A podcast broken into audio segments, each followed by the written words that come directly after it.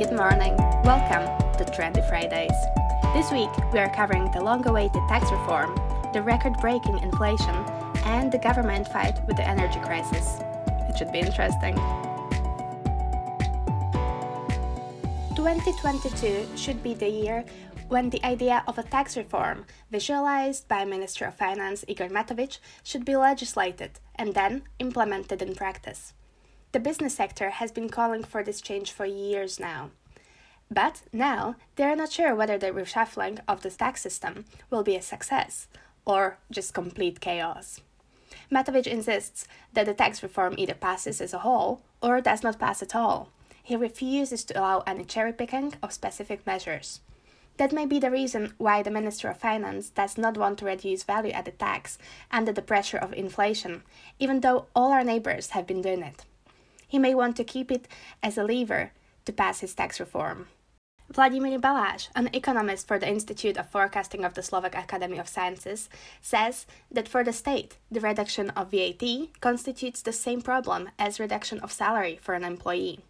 He says that a decrease of only one percentage point would cost the state millions of euros every year. And this inflation is truly breaking records. The average inflation rate for 2022 is expected to be around 6%, and the same goes for the increase in food prices.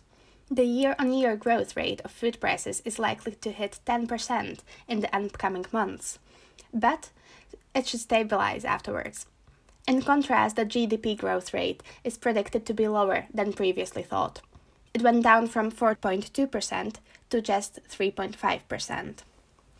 Inflation is causing the most dramatic price hikes Slovakia has seen in 17 years.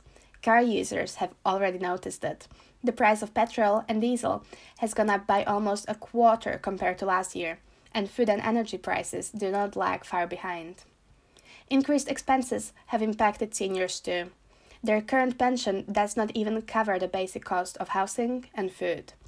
The Slovak Pensioners Union demands a nationwide increase of all old age and disability pensions by at least 3%.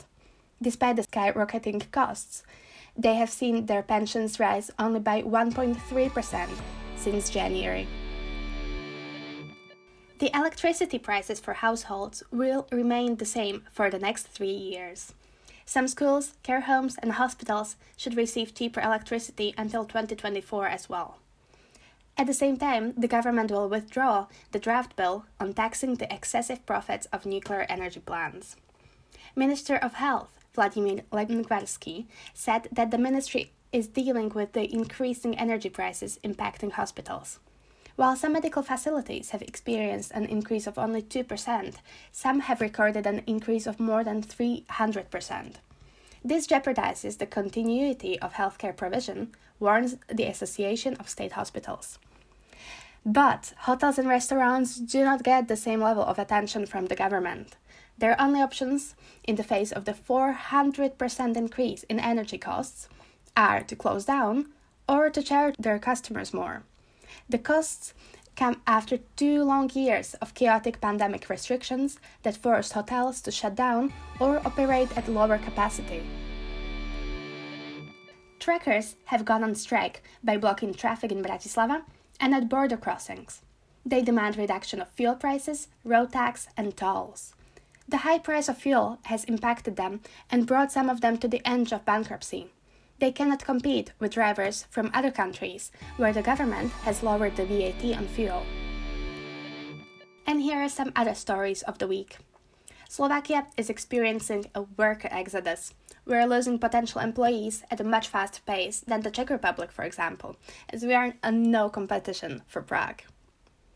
The research of the Economic Intelligence Unit shows that the state of democracy worldwide fell to a record low last year, Slovakia is in the 45th place. The number of year on year personal bankruptcies more than doubled this January, when the courts allowed 734 bankruptcies and debt reliefs by repayment calendars. In some good news, the penalties for marijuana possession for personal use could be reduced to one or two years. The Slovak startup Powerful Medical has designed an artificial intelligence software that can help doctors, with a diagnosis of cardiovascular problems. And that's it for the week. Thank you for listening.